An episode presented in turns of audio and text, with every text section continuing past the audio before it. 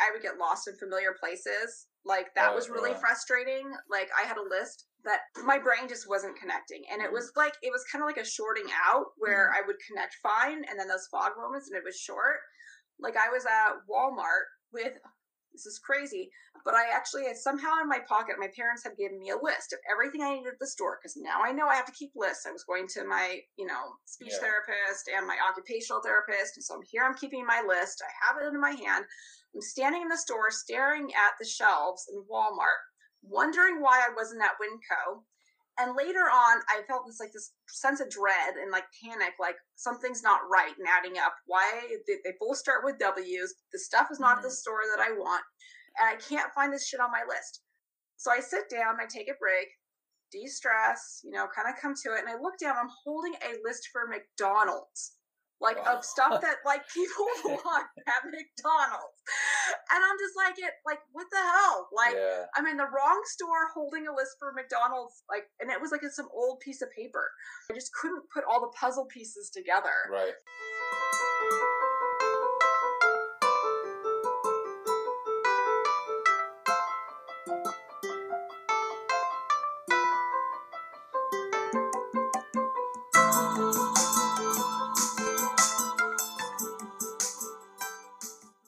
Hello, this is your host, Dr. Daniel Avasar. I am a brain injury survivor turned neuroscientist. I got into neuroscience to help me make sense of what happened to my mind after my traumatic brain injury. When I was 18 years old, I suffered a severe traumatic brain injury, and it took me about seven years to regain my cognition, my memory, and to get used to the changes that took place in my mind. I hid what I had been through, and I worked very hard at school. I earned a PhD in neuroscience from Dartmouth, followed by a postdoc researcher position at the University of Oregon. I studied the brain at a neurophysiological, cellular, and systems level, which left me with a bottom up perspective of what had changed in me after my brain injury. But across my recovery, my education, and my research, I never found anything that accurately represents the brain injury survivor's experience. Once I started meeting other brain injury survivors, I realized how important it is to hear about our experiences firsthand. This podcast is devoted to in depth discussion with other brain injury survivors, focused on our experiences, our problems, and the ways we have found to navigate our lives and our struggles. I hope to connect brain injury survivors through our stories. I hope to help the non brain injured world learn more about what we are dealing with.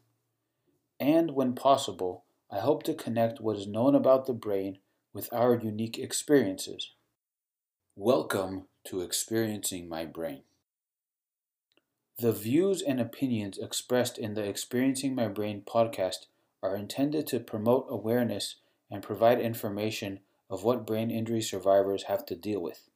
This information should not be considered as medical or clinical advice.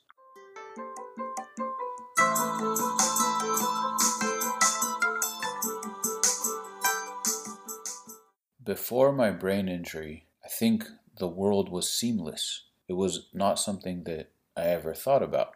After a brain injury, that seamlessness is gone and it's replaced with a bunch of inner problems that is hard to explain. I thank Asher for explaining her problems so candidly and so clearly because I could have never imagined such experiences. Um, it's very different from my brain injury. Her problems with attention, with the perception of time, and with the perception of herself. I mention those specific examples because there are specific systems in the brain that create each of those capacities time, attention, self. Those aspects of her mind, as well as others, changed because of physical injury to her brain. This recording is noisy. I'm truly sorry about that. I didn't realize how it would affect the recordings. I think just doing housework. And I had my two year old son with me for part of the time. Um, again, I'm sorry about the noise. I hope you enjoy this second episode of Experiencing My Brain. Let's start at the beginning with what happened. Yeah, so I think what happened is a, a, pretty big question itself because my trauma, I'm not sure if it was caused by multiple concussions. Yeah. Um, I think it was like in five years, I had five concussions I went to the hospital for and then also in like my childhood i had some major concussions and i snowboarded previously too and i had some major concussions that i never went to the doctors for because brain injury just didn't happen. I just remember feeling really nauseous afterwards and like getting off the slope and having that like dual headache feel so i had a lot of concussions in my life. So i don't know the last trauma if i had because i like did drip brain fluid for like three days. Wow. like if that was like the final kaboom or um, if it was the add up. And so that that's something I still don't know. And I had had migraines like since I was a teen, but that's also in retrospect, learning more about brain injuries. That's when I had my major one from snowboarding. Right, right. A concussion right around then. So I I don't know if it's because of years of trauma and you know now looking at the CTE stuff and knowing that I did you know martial arts for 15 years and had you know tons of subconcussive blows and did MMA. I don't really know exactly where to pinpoint where it went wrong, but I will say the life changing was the last concussion that I had, and that just sent my life topsy turvy. Wow. So, and and I have known you before and after knew what you described afterwards and I could see the change in you and I was already like I don't know 13 years at the time like kind of hiding what I had gone through that once you start talking about it, I'm like oh okay like I know exactly what you're talking about and then that's when we started talking about this. So three discussions with people about brain fog. I don't know if we all mean the same thing but for you what is the brain fog? So my brain fog, I just use that as a general term, and it can be something different. Um, sometimes it can be I use it as like a term of general confusion. Uh-huh. Um, sometimes I would say it's more like kind of going on autopilot. Early in the concussion, I used it more like I was on a different channel, like like if you were old fashioned tuning your radio and you're just like a couple clicks the wrong direction mm-hmm that's just kind of how I felt. Like everything just felt fuzzy, disoriented, and out of place. The way I could maybe describe it to someone who hasn't experienced it, I would say it's kind of like going for me, like going on autopilot when you're like driving or something. And you're like, whoa, I got there this quick. Mm. And for me, and you're like, oh, I don't remember going by that stop sign, but you just kind of like autopilot stuff in life, um, where I'm autopiloting things and but I'm actually like making mistakes, but I don't even really notice. Mm. Um, and some days, like I do notice it. So I my fog days are days where I feel like my autopilot's just off. Like okay. it's I don't know how to explain it. it. It's just I think it's a really encompassing term. Yeah. Right. Well. The term itself isn't as important as what you just described. And almost like a very specific experience. For me, when I tried to do stuff, it was just so much problems that it was this inability at first, and then I got better and better at doing things. But I don't remember an experience like yours. What's it like in autopilot you know, and I think that's something I've been struggling with lately is trying to know like where my awareness level is. And I'd kind of like say it have if you're ever talking to somebody who says they're like trying to be like in a meditative state and be present mm-hmm. and like they think about what they have to say ahead of time and they're just super self-aware of their actions. They've done their whole little meditation. A lot of people don't have to live on that plane their daily actions just happen. But for me, I have to live super conscious of my actions, mm. like to that level, and be really like on it because if I get distracted, I won't remember what I was doing, whether it's cooking or cleaning, or I'll just move to the next thing. Um, because it's like truly living in the moment, which mm. I don't hmm. think people understand. Like true in the moment, like what I'm thinking is what I'm doing. Right. Um, I think another thing that's really confusing for me is my vocabulary. I have to be really so for number one, surrounded by people who understand my language because the more stressed I get, the less I use the correct language. I supplement um, common phrases. So I might tell the kids get in bed, but I'm going to say get in the car huh. if I'm in a hurry. Or I say just I misplace phrases all the time, or words, or similar words. Like I just recently made a calendar on Airtable for my husband because I kept forgetting things. And I was like, sync our calendars, make this big Airtable database of all the projects, micro manage them. Mm-hmm. Well, three days later, I forgot that I made it. And then my husband's like, you know, you have to, what do you have to do? And I was like, well, I already sent you a calendar on Asana. Well, I made Asana in like 2012. I made an Asana account for different activities and stuff for tracking. Okay. But like I had put in Airtable and Asana interchangeably because they both start with A's, Oh, right? Right, right, right. Which I think people generally do, but the frequency of me doing that is not not common. I mm. guess I should. That's how I can explain it. It's a And the problem. fact that I- Yeah, it's a problem. yeah, sometimes I can make a calendar and forget that I made a calendar three days later, or I can wake up knowing I have an appointment at noon, and then at two o'clock, after I'd like reminded myself six times that day that I had it, like I got busy, like oh, I need to wash my dog. My dog smells funny, and then before you know it, I forgot this whole appointment because I've got sidelined.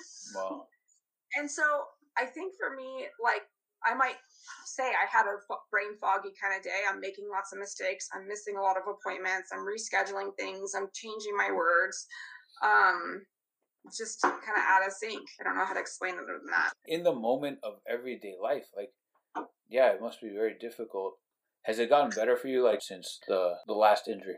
Yeah, and here's the thing is I was thinking about that and I don't even remember. I feel like time since the injury is on its own trajectory. Like Wow. I don't know if it's been 4 years, 5 mm. years. I mean, I just kind of lost track of time. Wow. And it's really weird because I think about the phase before the injury and it feels like it was just a month or two ago. And Oh, wow. it's it's odd to me to look at pictures. I was just recently looking at a picture of my son when he was really little, like I mean really little, maybe 4. Mhm. And I was like, gosh, that literally felt like a month ago.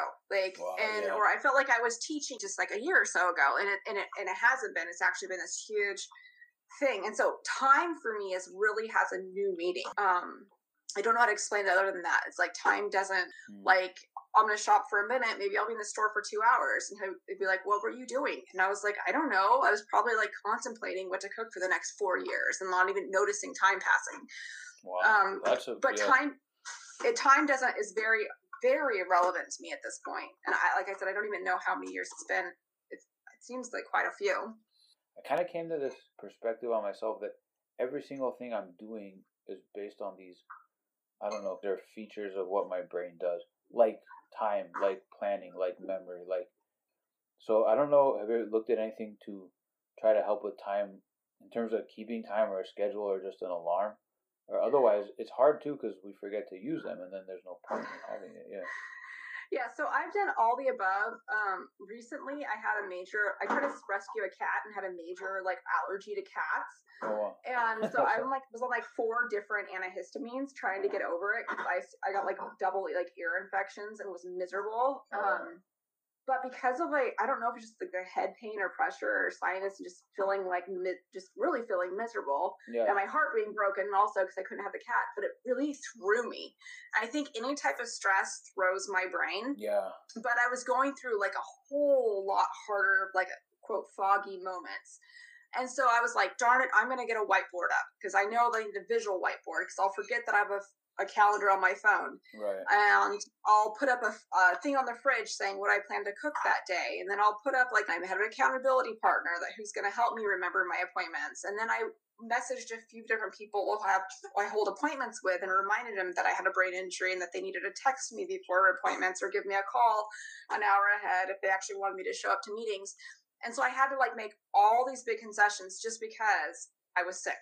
And when I was sick, that took so much capacity from my brain Mm. that it really lessened a huge amount of my wavelength. And that's one thing that my husband constantly says is that like my capacity for stress and what I could like handle on my plate is a lot smaller. Yeah. And I think I think for me it's really hard because there's the pre me that you knew and there's the after me that you knew, but I don't know the before me anymore.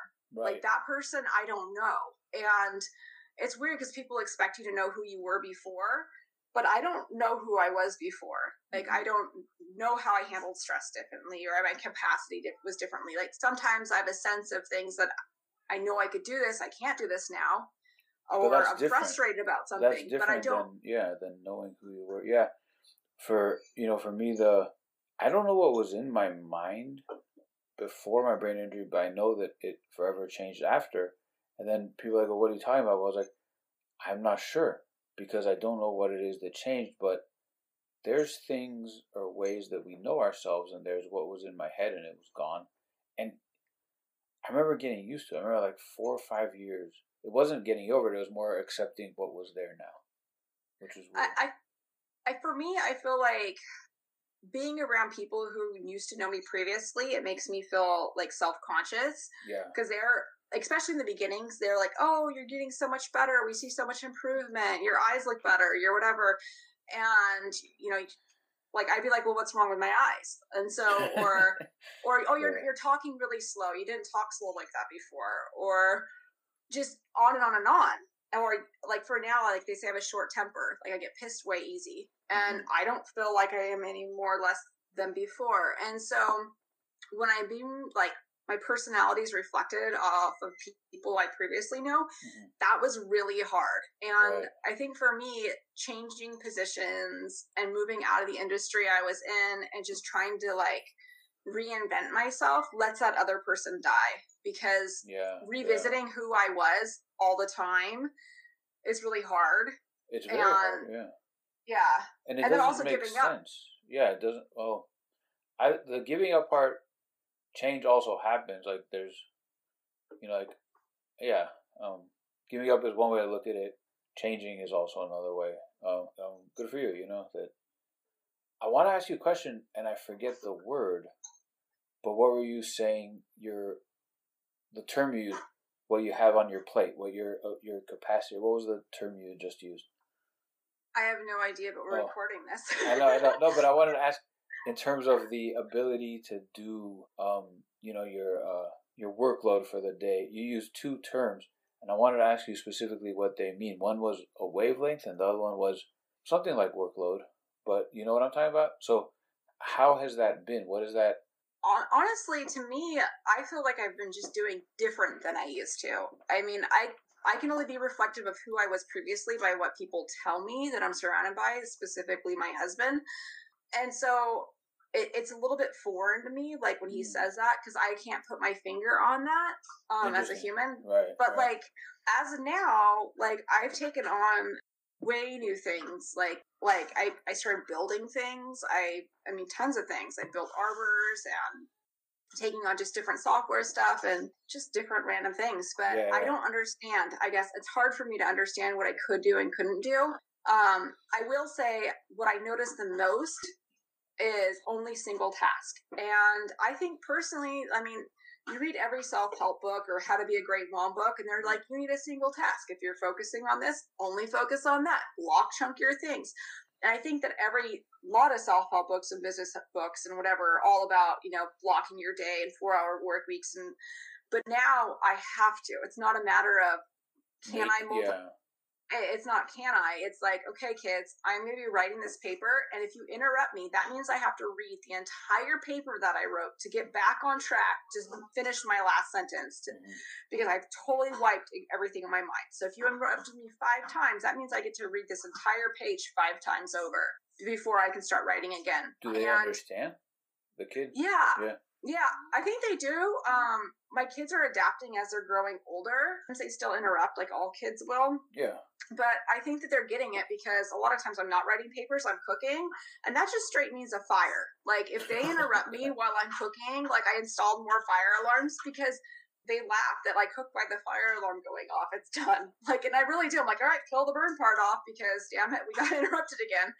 And it's so bad but if I am like overstressed or overworking or overloaded by sickness or whatever else, yeah, like I'll set a timer. Be like, ding, the timer goes off, and I'll be like, the kids will say something. I'll forget the timer went off, and I'll just let those cookies keep baking until they're black.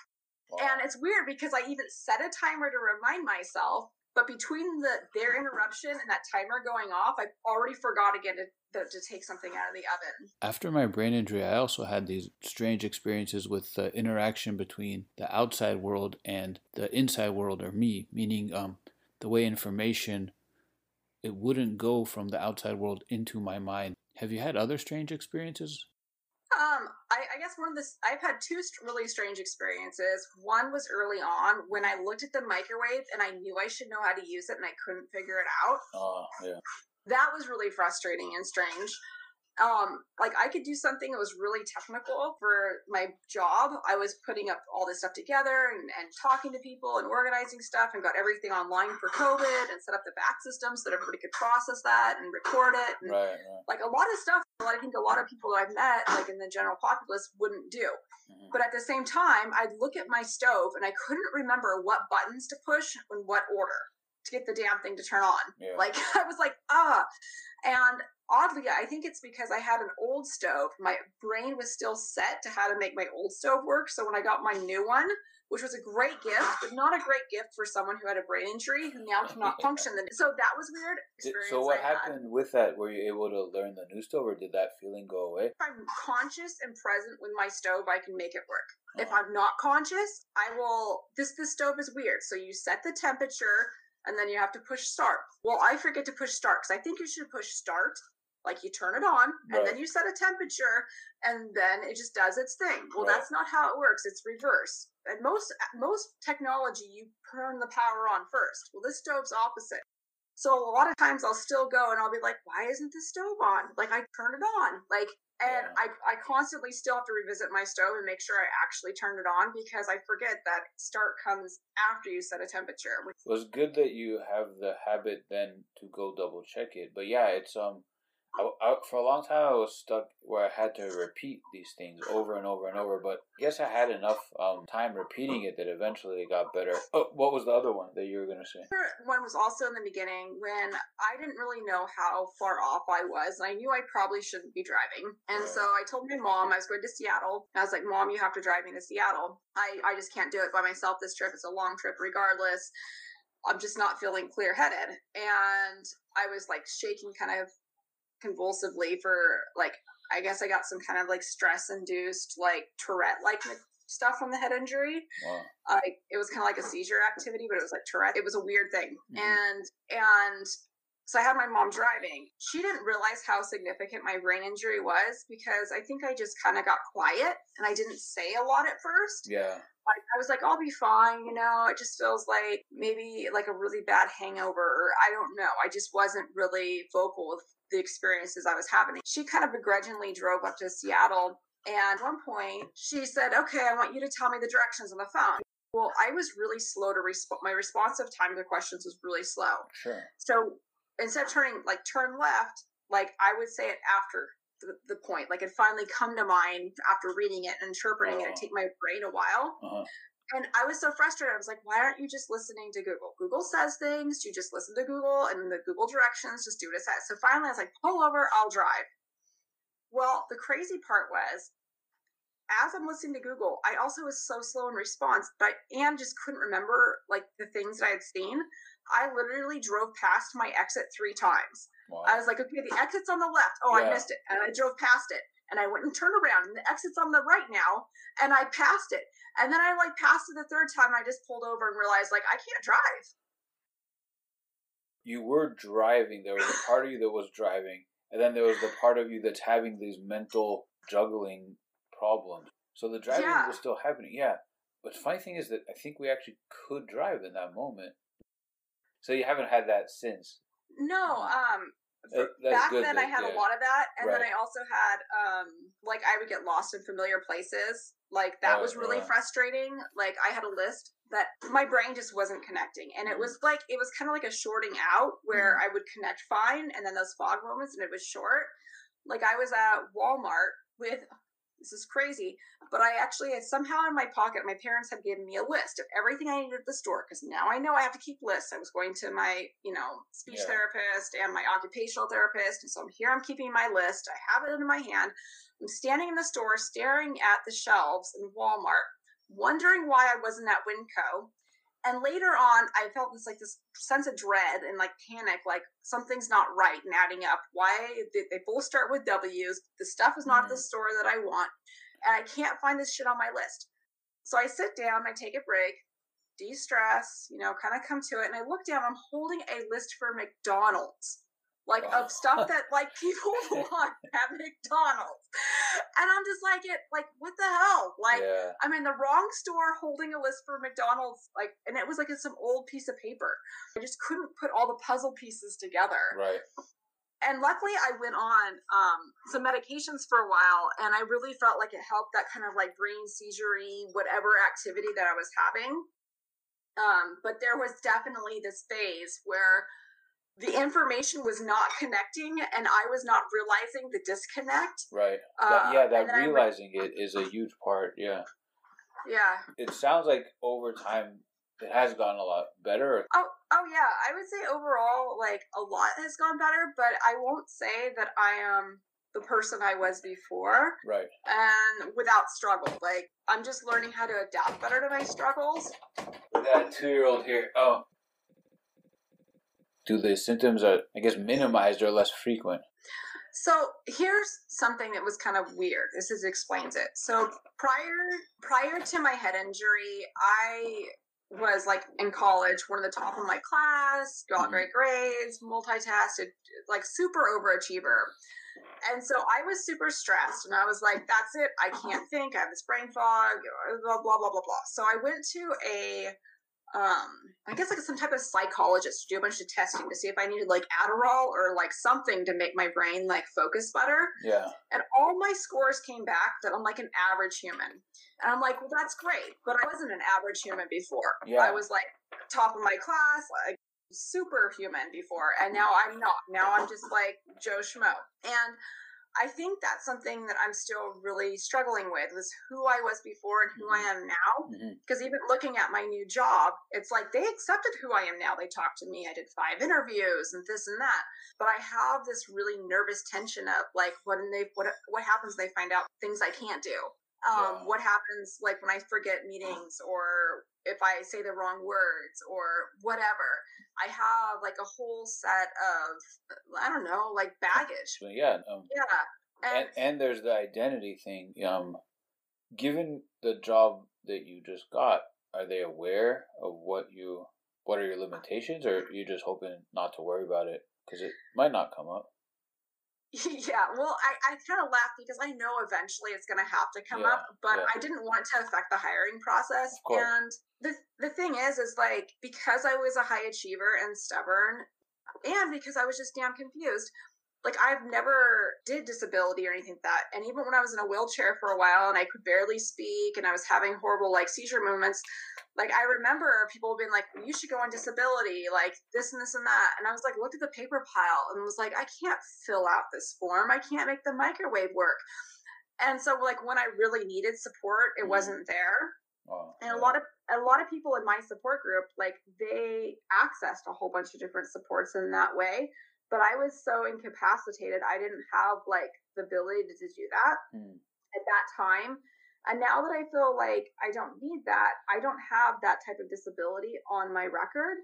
And so let's say I want to employ for partial disability, short work schedule, because I told my employers I only want to work 20 hours a week or less. And I Mhm. know that because that's my brain capacity. But I also know as like an an intelligent person, like I should be able to file for some type of disability because of that, because I shouldn't, that's just is really my capacity. Facing these issues once we have the brain injury is very challenging. It's good that you got the job though and that you're trying to work on it because even if you don't get it all to work with this job, you'll probably get a lot better.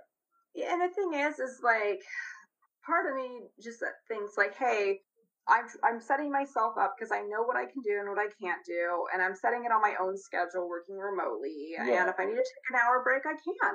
Right. Like I'm not working nine to five. I'm working in an industry that has plenty of online tutorials if I need to, uh, and I, I feel like that part's fine. Like the emotional regulation and the frustration tolerance that has been hard because So you have had that as well. Oh yeah, Yeah. yeah. Like mostly for me, like my husband says it all the time. Like we had to go to counseling because he said like I'm a totally different person than the person that he knew previously. Wow. Like I don't know the other person, so I can't tell you who that was. Yeah. Like um, I know who I am now, and I'm like I'm freaking awesome most of the time. I will say, don't interrupt me. Like if I'm like focused, like and I'm on my hyper focus skills, and I'm like whatevering, or if I was studying coding a couple of years ago, I taught myself how to code because I thought maybe I'll just do coding. and doing front end development Wow. or database stuff. And so I started teaching myself that. But like, I know that once I'm sucked into something, I don't like interruptions. Mhm. And I'm like, I feel like I'm way more set with these are my boundaries. Like, I'm a super boundary center Mm. where it's like, this is what I'm doing. You don't interrupt. And period. Like, I don't have tolerance like I did for interruptions. And I Right. think that I lived a lifestyle before where that was totally fine. And stress, like, just kind of rolled off my shoulders. And now, like with like COVID and all these different things, and elections, like I might be up half the night not being able to sleep. Yeah, And- for me, it like provokes me so much more. Uh, But I don't know if it was like that before. I just know that it's very difficult to deal with it. Um, so then have you? What have you used to manage that, if anything? So I've tried visuals like with my kids. And Yeah. so I use like index. First of all, I have rule charts, visual rule charts, because my son's also autistic. So he's a really visual person too. That's good. And- yeah. So I have like index cards that I like clip onto my monitor saying like do not disturb unless the house is on fire kind of things or like you can interrupt me now or whatever like I can put those onto my computer screen and that really helps Mhm. uh having my partner understand like where I'm at like and really learning to check in like I don't think that I ever put any thought into my emotions previously and now I actually have to do like mental check ins like, how am I feeling? What is my stress load? Do I need to take a break? Like, Mm, I don't think I ever thought of that before. I don't think that that ever occurred to me. And now, was like- it something that was just automatic, or was it something that you didn't have to worry about? I I think maybe, about that. maybe both. Maybe both. I don't know. Like, for instance, like I've been having a lot of knee pain after my car accident. And to the point where, like, I won't notice that I'm stressed, but my kid will be like, hey, how's your knee feeling? And I'll be like, oh, I am feeling really pissed and snappy. Wow. And and and it's weird because those kind of physical ailments, like they have, you hear about them affecting like old people, Yeah. like changing their mood. But it seems like I've almost become one of those like old people early, where those kind of anxieties just kind of make me crotchety like an old person. When you want to, you are able to focus. Learning how to code the whole interview process is not easy. Was that something you had to regain, or was it there more or less? I had to relearn how to focus, and it just comes with like trying to send a text and, like I said, reading it five times before I got it out, and learning how to reorganize conversations. Typically, like if I wanted to have a conversation like this and you act, wanted to stay on the same topic, because Yeah. I'll forget what I was talking about two seconds ago. Uh-huh. I I write um itineraries a lot for things and i have got super into flowchart things like that to help me like structure things to stay focused so i use calendars and but i had to i think i've always been a really charty graphy numbers kind of person but now i have to super be that person Mhm. and i have to take notes constantly where i didn't have to take notes before like for instance I've actually talked to some individuals and I'm just like, look at, I know that I'm just gonna like my conversation's never gonna stay on topic. and at this point, I recommend that you send me an email and itemize the email one through ten of what you want me to address, and then I will answer those Uh, in a distinct order. That's a good because habit. the com- yeah. Yeah, and I feel like it's really weird, but when you know the previous employees and other people did do that, it's like they actually got the answer directly what they wanted without any side topics. But if I don't have that type of visual clarity, Mhm. like gosh knows where the conversation's going. Yeah. The hiding and basically just keeping all the problems to yourself. Um, After my injury, I totally hid. I totally didn't want to like admit that I was even injured. After I, I think though my I was dripping brain fluid, I just where was it dripping from? Your nose? my nose. Wow. And so I, I when I smashed, mm, when I got my head smashed in the ground, I kind of rolled with it, and I got up and I got it like a tissue first thing, and I was like dripping fluid, Wow. and I just went through it, just saying, "Hey, I'm sorry, I'm just bleeding a little bit," wiping my nose. It wasn't blood, like it was just like you know lightly pink stained, you know, Wow. cerebral fluid. And but I was so, and I tried to explain. This is something my neurologist didn't get.